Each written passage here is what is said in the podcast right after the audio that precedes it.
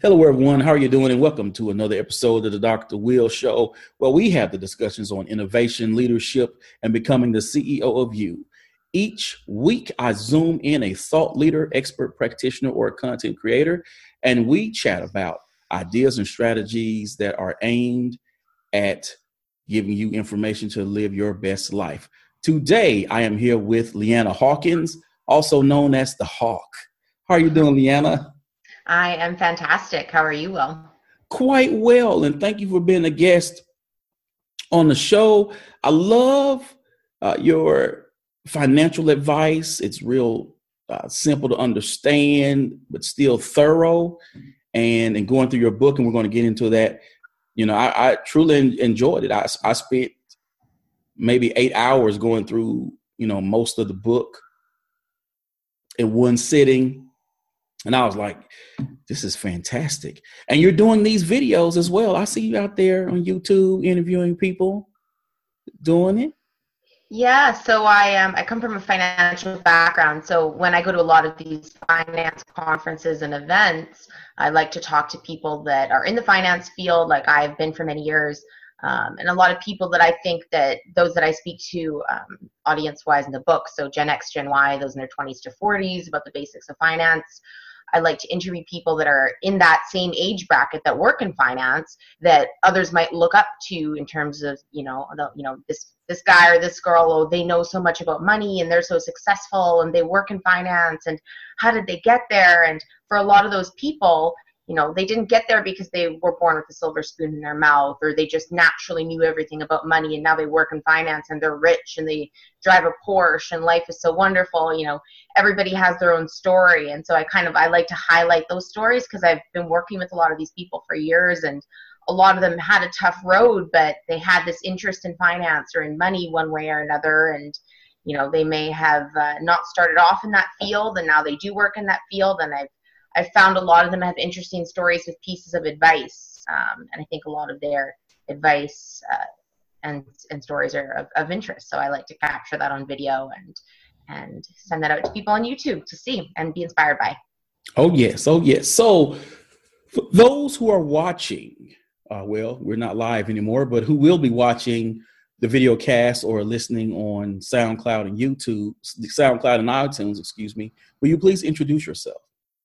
So, uh, my name is Leanna Haakons. I have been working in finance for over uh, 13 years now, and I've done a range of different things. I am originally from Vancouver, Canada, um, but I've worked um, all over the US, uh, in Europe. So, I used to live in London and in France. Um, doing various different things, mostly marketing and sales in high finance, so hedge funds, um, lots of different alternative finance and funds, doing mergers, mergers and acquisitions consulting. So lots of different areas of finance, um, looking at the way companies are valued, um, both in the private and public markets. And um, so a lot of different stuff to do with investing. So investing is definitely my passion. And throughout that journey over the, the you know, all of my 20s and my late teens and going through schooling and that as well, um, I always just had this passion for for money and um, and investing, and it sort of came naturally when I was a teenager.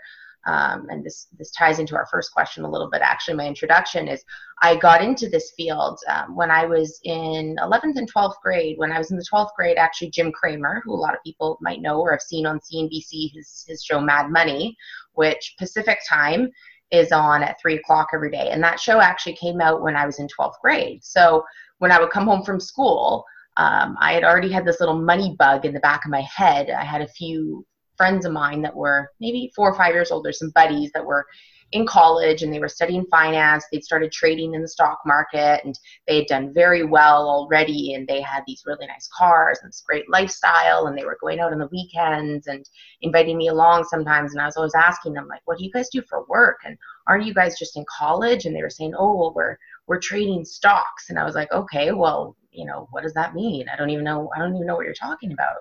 And they said, oh, this guy just came out with this TV show. You should watch this show. It's called Mad Money. So I think Jim Cramer is a great educator and a great teacher. So I started watching his show every day for an hour at three o'clock after school. I would write in a little notebook, and he gives a lot of great educational tools. And you know, I would write down some of his stock tips and then go research them after. And I just started learning that way. and and then I went to school for finance. And that's just sort of the the road that I started on, and I started reading his books and other books by Peter Lynch and uh, Warren Buffett, and The Intelligent Investor by Ben Graham, things like that. So self-educating and, and going through university and college and learning that way, and and working in the industry. So it sort of started as a natural self passion. My family is a family of all engineers and teachers, so uh, didn't grow up with anyone working as a stockbroker, advisor, or anything like that. Um, but natural interest, and then it turned into a passion, a, a long time passion, and hopefully for many more decades to come. Oh yes, and you have an interesting uh, story, even about how you bought your uh, your house, which is you know, it's, it's odd. I know I'm veering away from this interview, but I wonder why most more people who graduate from college and get their first job don't do that. Well, that's the thing I think is so hard now, and a lot of this that you talk about in the book, a lot of people. Um, this actually ties into our second question is sort of the two different types of financial hopelessness that I see in people. And this is what makes it really difficult right from the outset for young people nowadays is there's two different types of financial hopelessness. The first one is that a lot of people, why I wrote this book, a lot of people fall into my friends, siblings, I have um, colleagues that I work with, people in their 20s and 30s, and this day and age now of modern urban living is that these urban centers that people all desire to live in are really expensive. Um, and because it's so expensive to live in these cities that people can barely afford their rent and everything else they have to pay for just to keep up with that rental lifestyle, much less at the same time being able to save up for that down payment. So I knew that while I was in college, that I wanted to buy a place right away. And I knew I wasn't going to get a detached house, you know, right out of the gate, but I wanted to buy a one bedroom or a studio apartment. So as soon as I finished school, I got my first job and I lived with my parents for the first year after school because I was already kind of used to living with them. I knew that it would be really hard to go back and live with them again years down the road. But I have many friends that have done that now, even you know in their early 30s. They're like, you know what, I'm I'm sick of this. I, I really want to make it a priority to buy my own home. And I'm gonna go live with my parents for a year. I'm 31 or I'm 35, I don't care. I'm gonna go live with my parents for a year, save up, get it done, and and do it and so i think that's great if people want to do that and make it a priority and that's really what the book is all about is figuring out what are your lifestyle priorities what do you really want what's going to make you feel good and just get it done and that's a great game plan like we you know we heard people saying you know and relatives oh you you know you're throwing your money away by renting and we had no idea how much money we were actually spending until we bought our house. And we're like, we're paying, you know, even when you include PMI, uh, interest, uh, homeowners insurance, and the mortgage, we're still paying less money than we're paying for our rental. And I'm thinking, when you get that first job, you know, that's, you know, even if it's 35,000, go stay home for a year, you know, put away that money so now you can have that down to buy your first home and then end up you know living che- you know cheaper than you would have just getting an apartment. I mean that just makes sense. I don't even know why more people don't even think about that. Yeah yeah and so um and it you know what there is a very specific calculation um it's a little bit of a complicated calculation i can't remember the the website there's a few of them but if you go online, um, anyone can do this. Just Google, you know, rent versus buy calculation. You have to plug in quite a few numbers, and yeah, it's not it's not an easy thing to do. It's different for every market. It's different for every situation. For some people, it does make more sense to rent than buy. But again, if mentally, if you want to have that feeling of I own my own home, that might mean more to you than even if it costs you a little bit more to own it. Um, and you know what? You might just want to do it. Do it. No, um, doubt, no doubt. Even though in California, and Vancouver Vancouver, where I bought, is a very expensive place, and people always say, "Oh, you must have been making bucket loads of money because you were working in finance." And no, I was my first job out of finance. I was making thirty-two thousand dollars a year as a junior financial advisor, um, in Canadian dollars, which is twenty-seven thousand U.S. dollars. Twenty-seven thousand U.S. a year is not a lot of money. Um, and then by the time I bought my home, I was making forty-two thousand Canadian, which is about thirty-five thousand U.S. So I would be strict with your your spending and make it a priority. So, in your book, you spoke about this, and hopefully people have heard this. Uh, but you talked about how you were balling on a budget, and that goes into you know the money mindset and how people need to get clear on their values and the life they want to live. So, will you please define the money mindset, and how does knowing one's values how does that feed into their money mindset? Mm-hmm. So, your money mindset is really just knowing that your money absolutely needs to provide you with two things confidence and security. And that's really all all your money is. Money is just a tool. In life, money is a tool to make you feel confident and secure. So, what's going to make you feel confident and secure? Owning a house, renting a house, having a nice car, letting your kids go to college and helping them pay for that. You know, what, what's going to make you feel good in life? And to know what's going to make you feel confident and secure is knowing what your priorities and your values are for your lifestyle day to day and and overall. So to do that, you've got to start uh, start off by writing a list of all your needs and wants, and I kind of go over this in the book. Is write down all your needs and wants, and you know do that by priority, um, and then look at it and say, okay, what am I already meeting with the money I have now? Um, am I going into debt to actually pay for these things every month? And if you are, clearly that's a problem. You don't want to be putting all your needs and wants on your credit cards every month. And then, um, you know, I kind of go through the exercise of that throughout the book.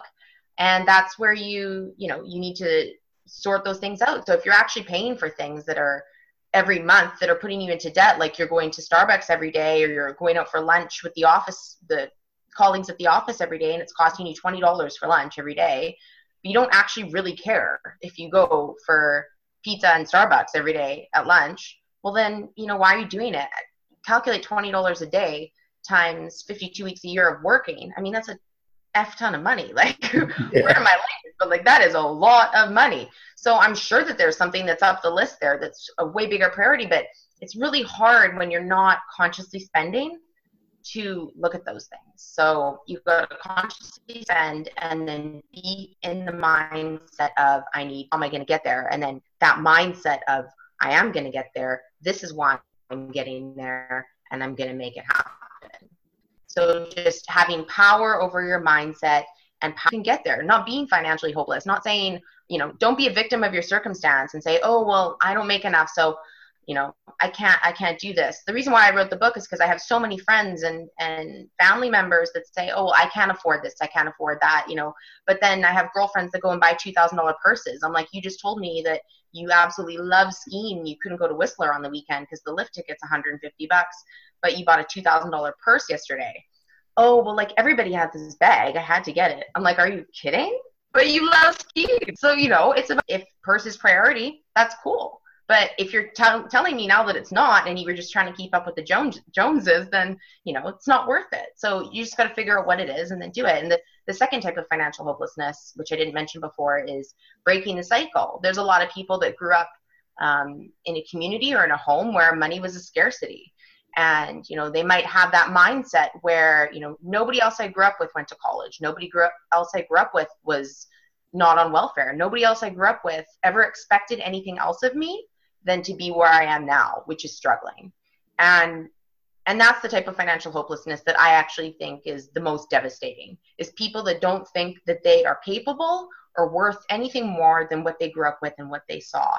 And that really breaks my heart because the first one is more kind of you know give your head a shake you're acting foolish. And the second one is is more devastating to me because it's it's a factor of your circumstance and what you grew up with. And that can be harder. That cycle can be harder to break because you were born and bred in that um, but there's a lot of great stories of people and you'll even in my book you can see um, people that have come out of stories like that and they have wonderful lives and you know they can really uh, and a great money mindset Excellent, excellent. So, what is the biggest mistake you see people make with money, and how can people identify their weaknesses in their money mindset? Um, so, definitely the biggest weakness, uh, it ties all into the same thing, is not knowing what you're fighting for. So, not really pinpointing what your lifestyle needs and priorities are. Um, so, if you're just going through life spending willy nilly, not really knowing where you're ending up at the end of every month or at the end of every event, and if you're really enjoying your life or not. Um, that's the biggest mistake. So I think it's a great exercise for anyone to go through to just write out your top needs and wants in life, lifestyle wise, and just say, hey, am, am, I actually doing these things? Like if I'm two vacations a year, that's one of the top things on your wants list. Are you doing it? Um, let's say no, you're not doing it. Well, why are you not doing it? Uh, I don't have enough money. Okay, well let's let's take a look at your spending. What else are you spending your money on? And then you know just doing a really basic analysis. And um, and so I would say that's the biggest mistake is people not knowing what they're fighting for and unconsciously spending their money. And I think a great way to identify um, the, the weaknesses in their money mindset is actually have a part of the chapter bonuses is um, a test that actually ties into a little quiz that I created. It ties into how to pay off debt and you know which method of paying off debt would work better for you. And it also it ties in very well with the way you grew up thinking about money and the way your your parents raised you with money and whether it was something that was scarcity or it was you know um, not around a lot and people were always worried about it. Um, and I can, I'll, I'll give you the link to that um, chapter bonuses so people can do that quiz. But yeah, figuring out, you know, what is it in you that's making you do these things with money that at the end of the month or at the end of the year, every year, it's like when people try to lose weight every year that, or after January, they're like, oh, well, I didn't stick to my resolution again well why? Like you know you have to figure it out. Otherwise you're going to be in the same place all the time. It's the exact same thing with money and money resolutions. And at the end of every month or the end of every year and you still have those credit card bills rolling in well why am i stuck in this cycle? And you have to be conscious and and make an effort to really look at those things and figure it out. So it's it's a little bit of analysis but i think that this this simple quiz can help people figure it out. So i'll give that link to you. Mm-hmm. So, what should go into someone's plan to become financially free, and how far ahead should people actually plan? Mm-hmm. So, in um, in my book, because I actually um, because my book is aimed at people that are in their 20s to early 40s, I talk a lot about how it's not really a book on retirement planning. Um, people are probably a little bit too young to be thinking that far ahead.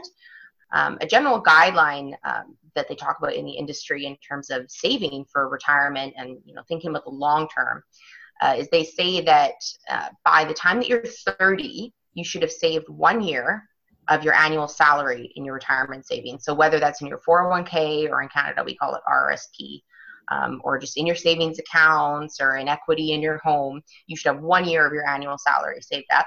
By the time you're 40, you should have two years of your annual salary. And presumably, when you're 40, your annual salary is going to be higher than it was when you were 30. So that's sort of the guideline to say um, if you're on track. So people can use that as a general guideline if they like to see whether they're on track. Um, but generally, I would say to financial freedom, your plan, you should plan five to 10 years because your life is going to change so much, especially when you're in your 20s or 40s, because you might get married, you might have kids, you might have a second kid, a third kid, a fourth kid.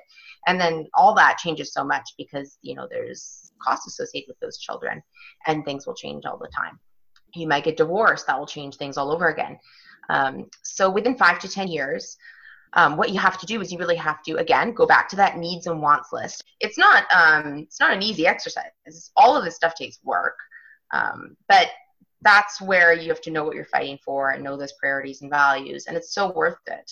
Um, and i think people once you sort of get into the process of it people realize that it is really worth it so. Mm. yeah. You said downtown la that's going to cost you your firstborn? Probably. Your first two yes, it was crazy. You know, my, my wife and I we we love house hunters. And oh, me too. And, and we look at it differently now after buying a house.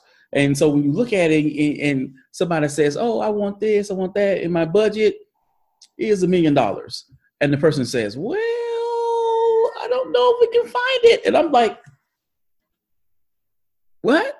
Did you just say you're not gonna be able to find like the two bedroom, two bath for a million dollars. Like that's ridiculous because a million dollars is that's real money. Yeah. You know what? My uh, my favorite is Beachfront Bargain Hunt. Do you watch that one? Yes. I'm a, a West Coast girl, and I am beach all the way. And Beachfront Bargain Hunt. Oh my gosh, that opened my eyes.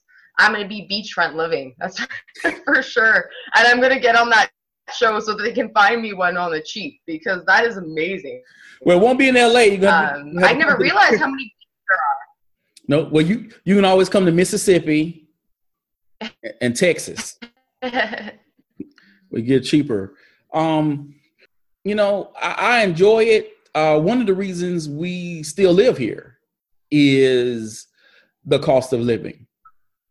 Mm-hmm. Um, I'm, but I have told every uh, other people, even my boss, if someone has 125 on the table, I'm out. Now that that, that excludes California, New York.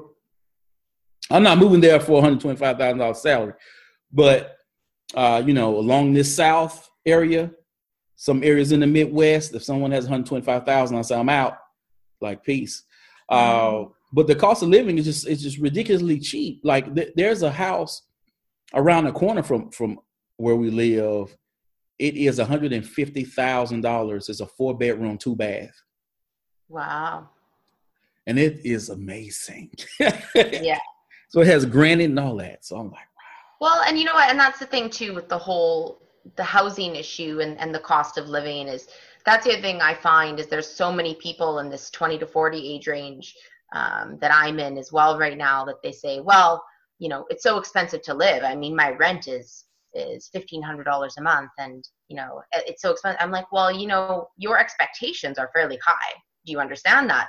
And people will say, no, everybody lives in downtown LA, or you know, everybody lives in New York. I'm like, well, you live in Manhattan, you live in Brooklyn. Not everybody lives there. I can tell you that. And if you want to, if again, your priority is to own your own home, you might have to live somewhere else and take a job somewhere else for a year or two and come back to where you want to live. You might have to go save somewhere else, get a job somewhere else where, you know, it's a rural community and they're willing to pay you um, a better wage to live there because it's harder to, for them to get people to work there and then come back, you know there is a little bit of a sense of entitlement with some sacrifice you're not going to get the most out of life so it's it's a balance mm-hmm, mm-hmm.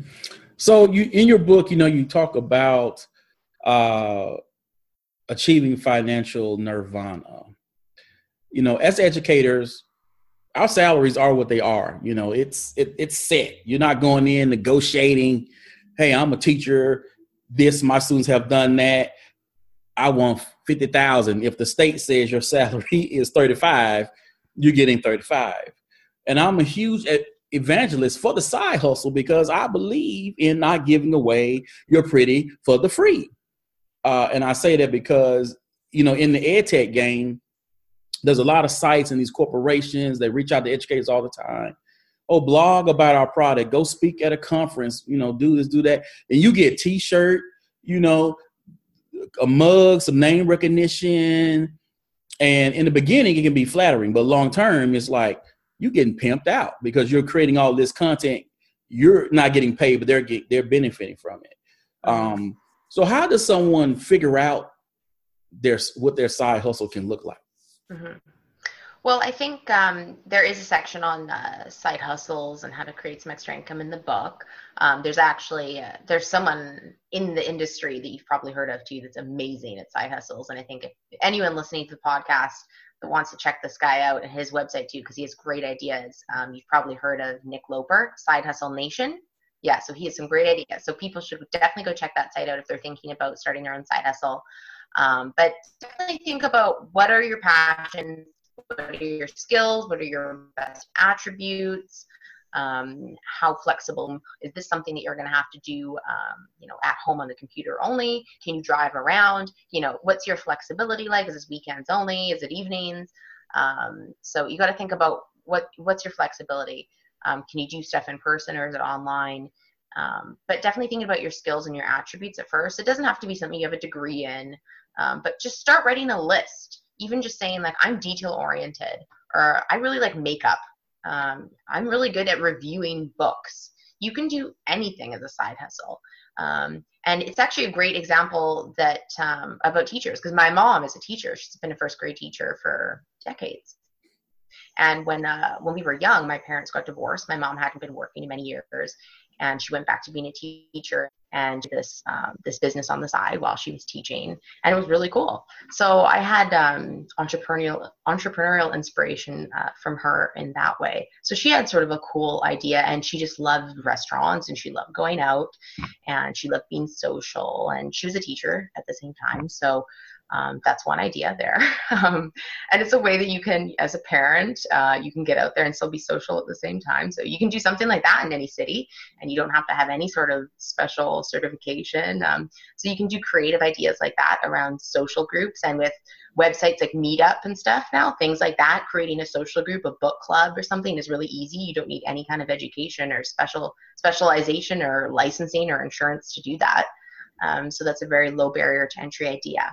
Um, but yeah, if you check out um, Side Hustle Nation, there's a lot of really good ideas there. But absolutely, I'm always even uh, I have a couple couple friends that I was talking to last week about eBay. Like if you if you love vintage stuff, you can start buying or cars, anything. You can start buying and selling anything on eBay. In um, the book, I talk about my little brother. He goes on the Craigslist free section all the time. So he finds stuff I didn't even know about this section actually. Um, and he has an app that tracks the Craigslist free section for anytime something comes on it. Like he usually does things in cars and ATVs and motorbikes and stuff like that. And people are giving away free, perfectly running bikes and stuff all the time. And my brother will go pick it up from their house and sell it for 500 bucks the next day on the normal Craigslist, not in the free section. Um, he might clean it up a little bit and, you know, grease up the wheels or something.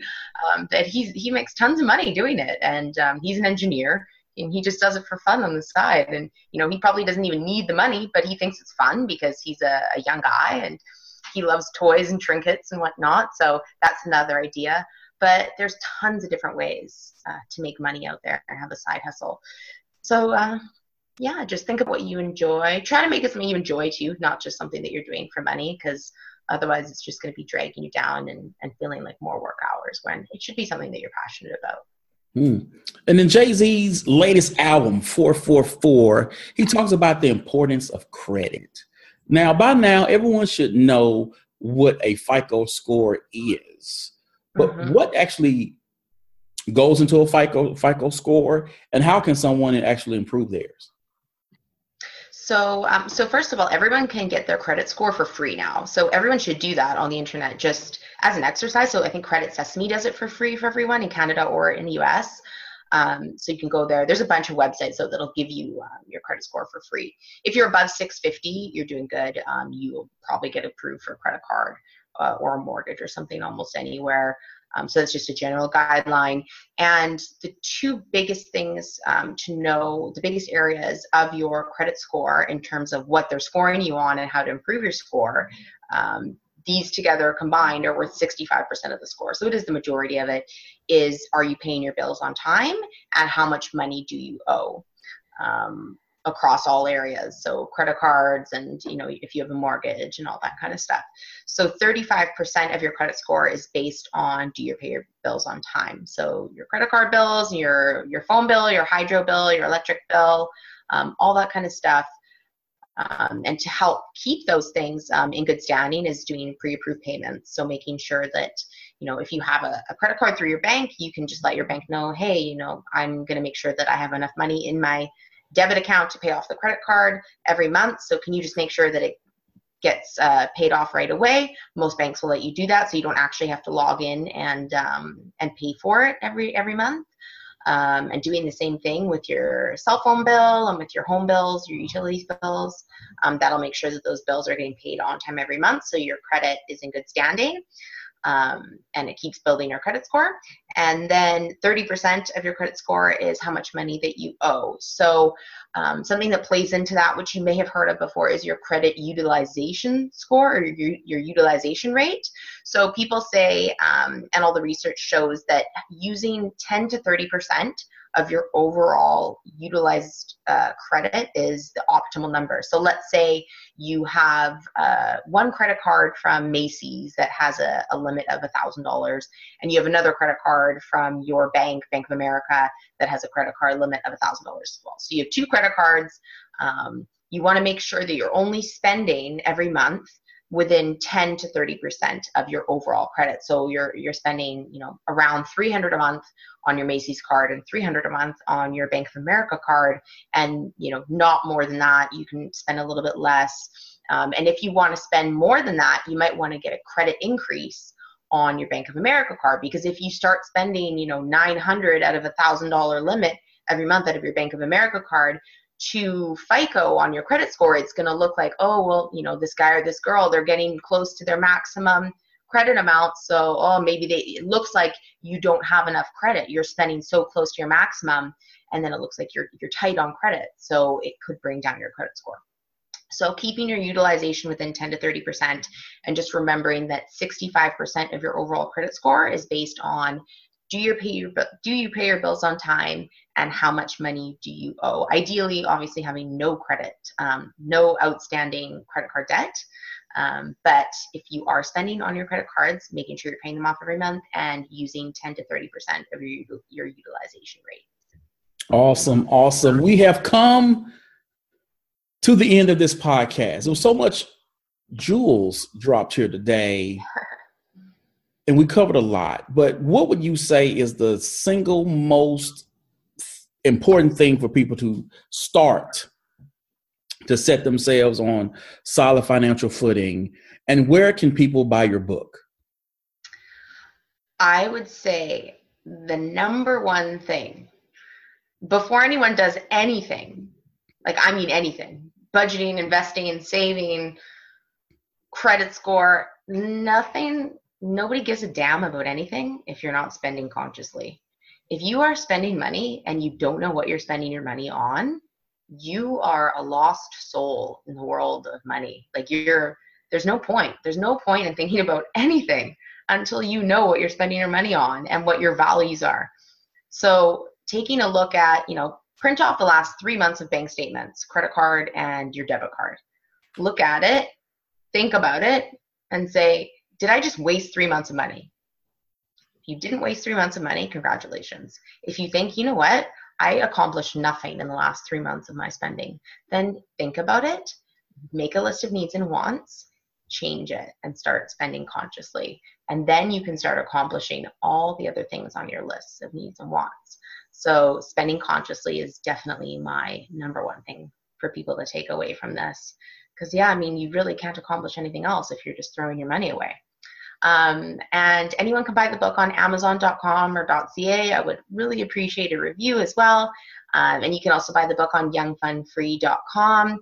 I do lots of educational um, posts and stuff on my Instagram, Leanna underscore Hawk, and um, also at Leanna Blackhawk on Twitter as well. So if people want to follow me on social media, that would be fantastic. Awesome. Thank you again, Leanna, for being a guest on the show. Thank you so much for having me. You are welcome. Mm-hmm. People, you know how I do this. This is going up on SoundCloud and iTunes. I need you to go subscribe, leave a message. You know, your boy's trying to get Oprah on the show. I need to show her. I got a little pool. The video cast is going up on YouTube. I'm going to put this out on LinkedIn, Facebook, and Twitter and share this message of financial empowerment that Leanna dropped us with today. So, as always, people, invest in you, edu. Peace.